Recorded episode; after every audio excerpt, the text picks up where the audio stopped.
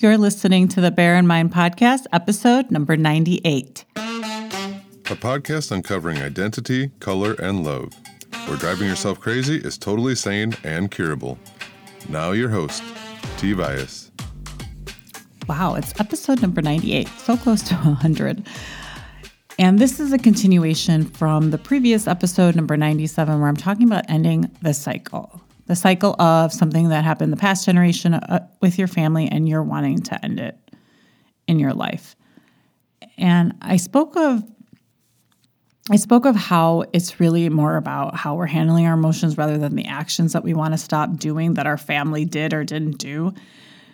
And we end up kind of in this, what I would call emotional loop. So we're trying to end a cycle and we're trying to come at it from the actions. We want to stop yelling or stop drinking, stop overeating, all of these actions that maybe we saw growing up and we don't want want it to manifest in our life and then we try to tackle the action. We think that the action is bad. What we don't recognize often is ending the cycle comes from understanding our emotions, the emotion emotional level because from our emotions we then take action. So if I look at yelling, I only yell when I'm angry. Most people don't yell when they're happy. And understanding the cycle from that emotional level is what breaks it. And I'm going to take it a step further in this episode is that what happens with our emotions and we're trying to take a different action is often we're stuck in a loop so when somebody is con- constantly yelling, or that's the go to action that they have to deal with their anger, to react to their anger, is that they're in a loop of feeling angry, that that becomes their kind of emotion that's triggered a lot. And the same could be true for other emotions that don't feel so good. So, shame, a lot of times we get triggered into feeling shame and we feel bad about ourselves. And that does not feel good. So we find comfort in eating, try to alleviate.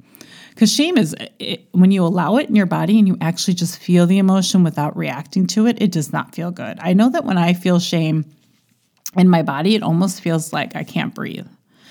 And so this this uncomfortability in our body and we're not taught how to deal with our emotions will then lead to an act of trying to numb it by eating, maybe by alcohol, by other things, by alleviating it in some way.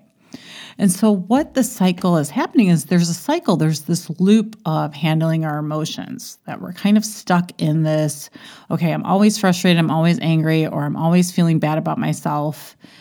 And and we can't get out of this emotional loop. And when we can't get out of that emotional loop, then the cycle manifests itself in our lives in a different way, even when it doesn't look like the past generation cycle. So we can say, okay, my my father used to drink a lot. I don't drink, but we're still caught in an emotional loop where maybe we eat a lot of food. We eat a lot of sugar. We eat a lot of stuff that we don't want to be eating, but we can't stop that eating because we're stuck in this loop of feeling bad that that we can't get out of and we can't alleviate it. And the only way we alleviate it is by eating a lot of food, is to actually numb the emotion that we're feeling in our body by numbing that experience with the food. This emotional loop that is what I think is the essence of ending the cycle, is getting out of this loop, is in fact, there is a root cause to it you're on a constant loop. You're on a constant belief system that you can't get out of, and you can't see it. Because if you could see it, you'd, you'd get out of it. You're you're capable of getting out of it. And oftentimes, what we can't see is that our anger or our shame or any other emotion that feels so uncomfortable to feel to us where we're stuck. It can even be a form of depression where we're kind of in this loop because depression is really when you're kind of stuck in an emotion and it could be sadness and you're and you're stuck in it and you're looping and you're looping is that it is so enrooted in a belief system. And that belief system is turning and turning in our head. And it's turning because it's using everything in our lives to keep that cycle going. And so ultimately breaking that cycle. So going breaking that cycle of what you see on the outside, the overeating, drinking alcohol, yelling, all of those things that we want to break are coming from an emotional loop. And the emotional loop that's spinning in our head is coming from an ingrained belief system that has been there as we've been growing up. We have slowly started to develop belief systems from the past generation that we take on into adulthood and we don't even realize we have the same belief systems, even though we don't want to have the same belief systems. And those same belief systems create an emotional loop, and that emotional loop creates actions that may look like the past generation or may manifest itself in another way. Now this is this is a lot to take in I think from the episode when we're talking about ending the cycle but what I want the only thing that's kind of necessary to understand is that really ending the cycle is not really about always looking at the action, stopping whatever action it is that you saw in the past generation, you saw in your family, and then say, okay, I need to just stop that action.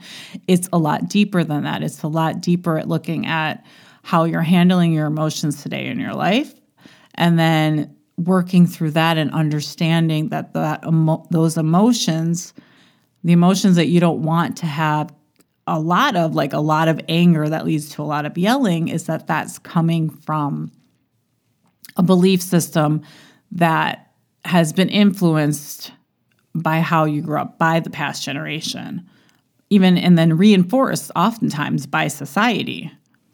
And so ultimately ending the cycle of the past generation of how you grew up is actually looking at their belief systems and then challenging your own. Now, our human brains don't want to be challenged. We want to be right. And oftentimes we're not conscious of our belief systems. We're just running our day to day life. So we don't have that space sometimes to see what our belief systems are and to see how we're kind of repeating, we could be repeating belief systems that carry out and why we're running into different kind of problems maybe than the previous generations because we have not resolved whether or not these are belief systems that we want for ourselves. And it could very well mean that you want the same belief systems as the past generation. It doesn't mean that because you don't want to have a life like the past generation. It doesn't mean that some of their belief systems are not belief systems that you would want to carry on today. But doing that in a very intentional conscious way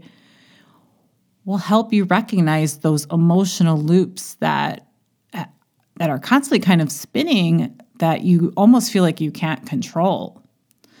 And so there's kind of like these two big belief systems that come up when it comes to ending your cycle. I know that the this has been something that I continuously work on and I try to catch it in my life is this notion of right or wrong or good or bad. And it, it and oftentimes when we're trying to end a cycle in belief systems it's often this cycle of there's something good and there's something bad. There's bad people there's bad families there's bad parenting. There's a right way to parent there's a wrong way. What my parents did were, was wrong.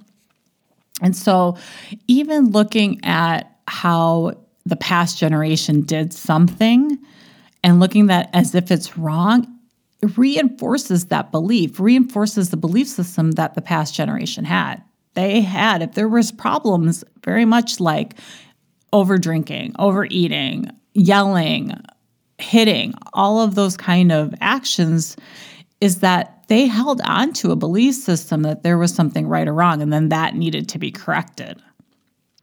And so, if we're viewing the past generation with that same lens like oh what they did was wrong and how they handled their parenting is wrong and i don't want to handle it this way or i don't want to handle my relationships this way and that's wrong and what i'm doing is right. When we have this kind of dichotomous viewpoint we are reinforcing the same belief systems that the past generation had. The second belief system that's very common that gets passed on from generation to generation is that things need to be punished there are things, yes, that they're punished that are kind of out of the scope that are legal, illegal things that people do. And then there's the rest of stuff that's not illegal. And we think that people should be punished for it. We even do this with children. Children should be punished for being human, for being developmentally sometimes appropriate. You know, they're going to throw stuff, they're going to spill stuff, and they get punished. And so we go into this viewpoint into our relationships that somebody should be punished. Oh, I'm not going to talk to that person anymore.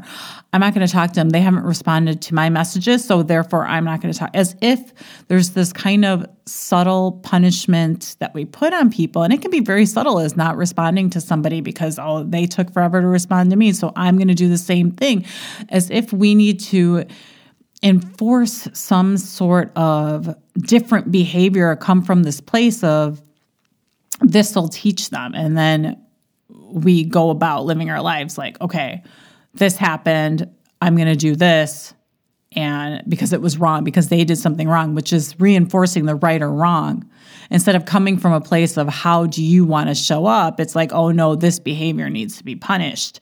And and it's very subtle because adults do this to each other in friendships in relationships. We do this with our partners. We try to subtly punish them not talk to them for some time because they said something or did something we didn't agree with and so that kind of reinforces those belief systems that we carry on, which then make it that more difficult to change the behaviors that we want, to stop the yelling, to stop the overeating, to stop all of those things that we genuinely want to stop. And as long as we hold on to this belief system, it's making that uphill battle 10 times harder. And so that's all I have for you this week, and I'll check back with you next. Thanks for listening. Listen for a new episode next Tuesday by subscribing on your favorite podcast platform. Bye for now.